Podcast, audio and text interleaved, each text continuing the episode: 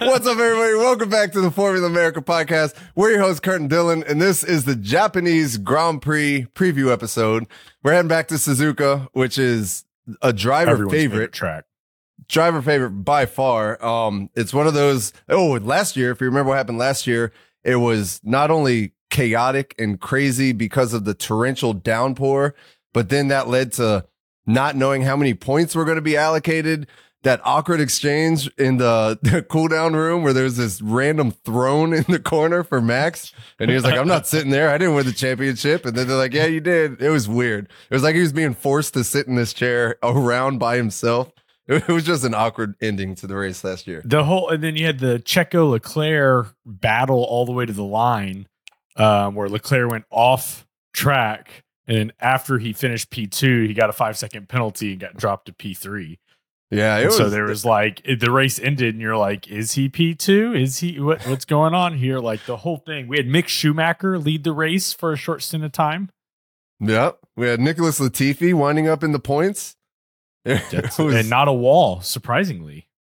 surprisingly. It's like how mm-hmm. the one race where you expect Latifi would bin it completely, you know, just finishes the race, doesn't hit the wall. It's everybody else that's slipping and sliding all off the track. He's the goat, bro. I love on the F1 website. Uh, if you go to like the circuit, it's it does at the bottom. It has like a couple of question Q and A's, and one of them is "What's the circuit like?" And it says, "Show us a racing driver who doesn't love Suzuka, and we'll show you a liar." That's Formula One's opinion on it. uh, cheeky bastards. that's funny. No, but uh yeah, last year was crazy. We had Max on P1, Leclerc P2. Leclerc got a better start off the line past Max, but Max was later on the brakes, got back in front of him. Absolute rank pandemonium behind him. Carlos Sainz in a wall, Albon in the wall, Vettel spinning off, red flag. Like, Yeah, it was, It was- one of those race starts. It was also because it was raining so bad. There was a lot of talk of if it was going to start, and then they started, and very clearly you could tell the direction this was going. I think it was Pierre Gasly driving around with a billboard attached to the front of his car. They showed like the hell or the the overhead cam and is like, how is he driving and able to see anything right now? Yeah, and then it went into a super long red flag period. And Yeah, then the race, once the race finally got started, I, I think there's only what 28 laps of the 53 laps were completed. And that's why the whole, you know, confusion about if they're going to get half points, which I guess the old rule, they should have got half points. That's what everybody assumed. But since they completed enough laps, they ended up getting full points, which means that, you know, Max walked away with the championship there. It was a lot. It was a lot. I'm looking at the Yeah. weather for this year. It doesn't, right? Well, actually, I saw videos coming out from today or yesterday, I guess, because of the time change. And it was bad. It was horrible rain. Um, the, the paddock or the pits were kind of flooded out. But looking at the I- forecast, there's it looks like it's going to 70% clear up. chance of rain on Friday, but yeah, from what I looked up, it said Saturday 40% chance and Sunday 30% chance.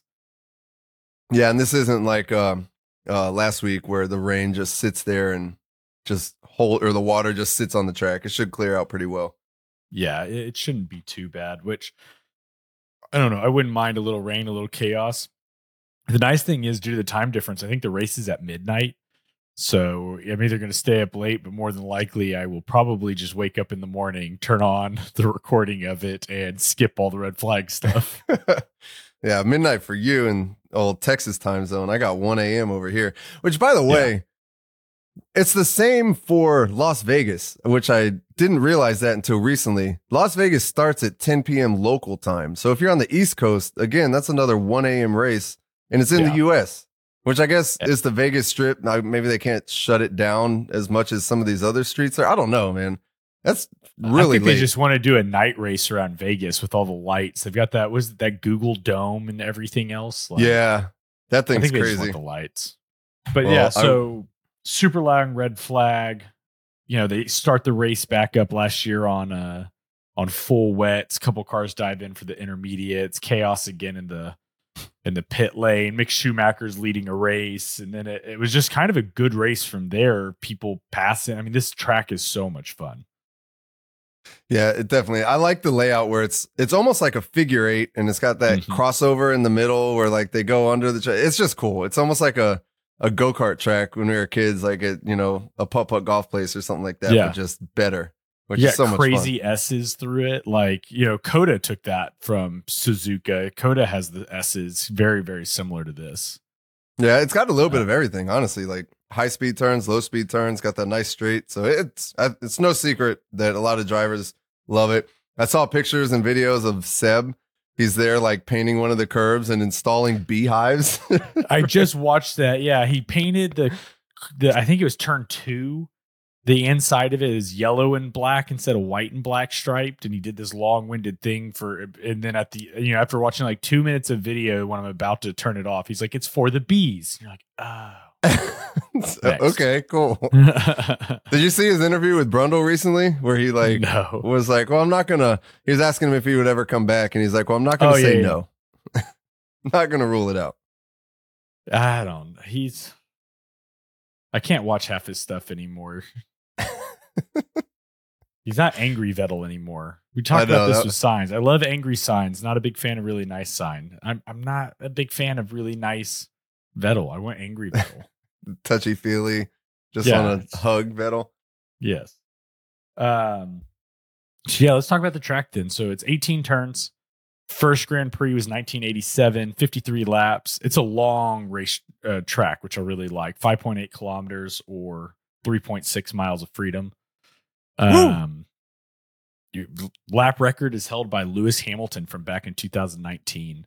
It's only got one DRS zone, um, which I'm kind of surprised that between turns 14 and 15 is a pretty good straightaway, probably just as long as the pit straight, but it's not a DRS zone. So you only got the one, but very old school track. Lots of, uh, lots of opportunities to pass if you're willing to do it in the turns and be late on the brakes and, and be aggressive. Makes for a lot of fun. We got some bank turns. Such a cool track. Oh yeah, I that that's that's one of my favorites when you got the bank turns in there. I just Yes. love that. We saw that in Zandvoort. It's so cool. It's so much fun. Yeah, this will be crazy. And I was looking at the uh just kind of reading through some of the news and stuff. You know, we got Piastri signing his extension to tw- through 2026 with McLaren. And then it was also talking about like things to do in in Suzuka. And it uh it was like a unique set of fans with an unabashed commitment to playing Formula 1 dress up and a Ferris wheel.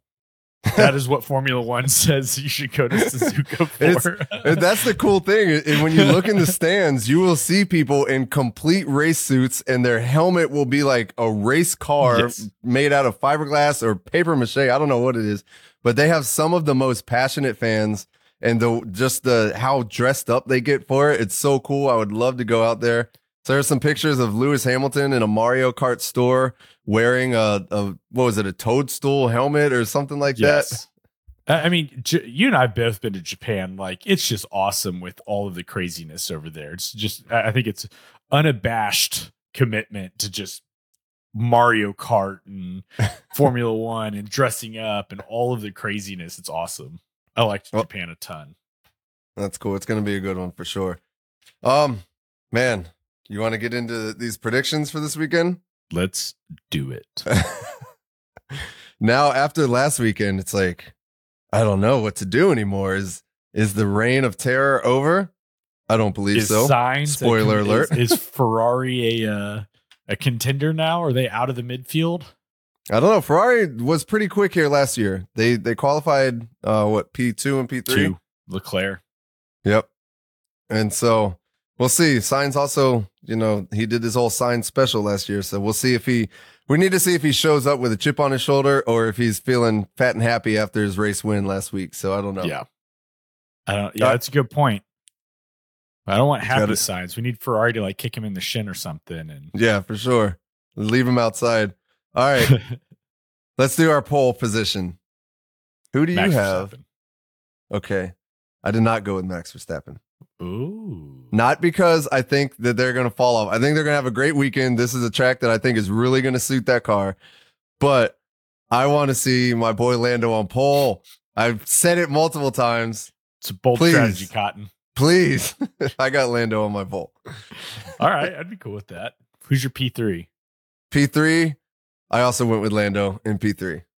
I think he's gonna have a- Oh, okay. Carlos is going to stay away from the gravel this year.